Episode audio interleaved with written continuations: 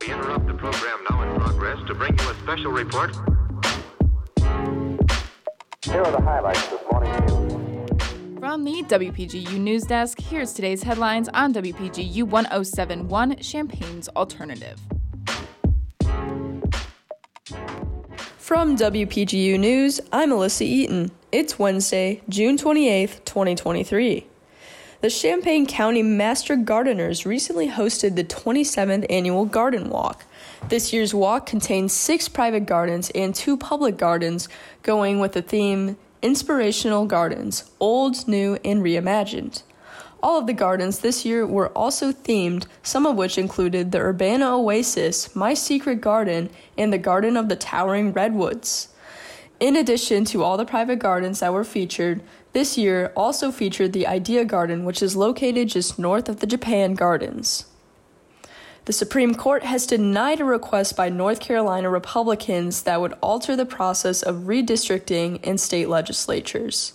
The G O P party in North Carolina was rejected in the U S Supreme Court after arguing to remove the power of state courts to act as a check in the system of redistricting and other issues that affect federal elections.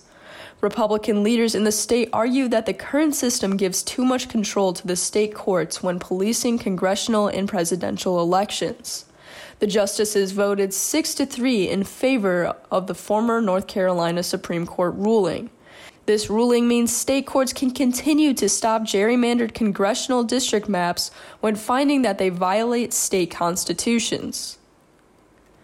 Illinois has pitched new rules for a program that provides health care for non-citizens. When the Medicaid-like services began in Illinois, the program was only available for people age sixty-five and up, but it was moved to people forty-two and up.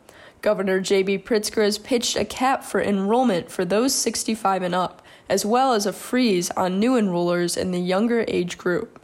This comes as thousands of low-income immigrants have arrived in the state after recently being sent from southern states, causing some to be critical of the plan.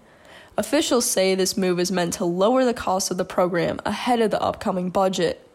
Pritzker says the program changes will not affect those already enrolled and allows the program to proceed in a budget-friendly way. Contributing reporting for this newscast was provided by Ashley Gilbert, Kaitlyn Devitt, and Madison Holcomb. Our deputy news directors are myself and Kaitlyn Devitt, and our news director is Madison Holcomb. For W P G U News, I'm Elissa Eaton.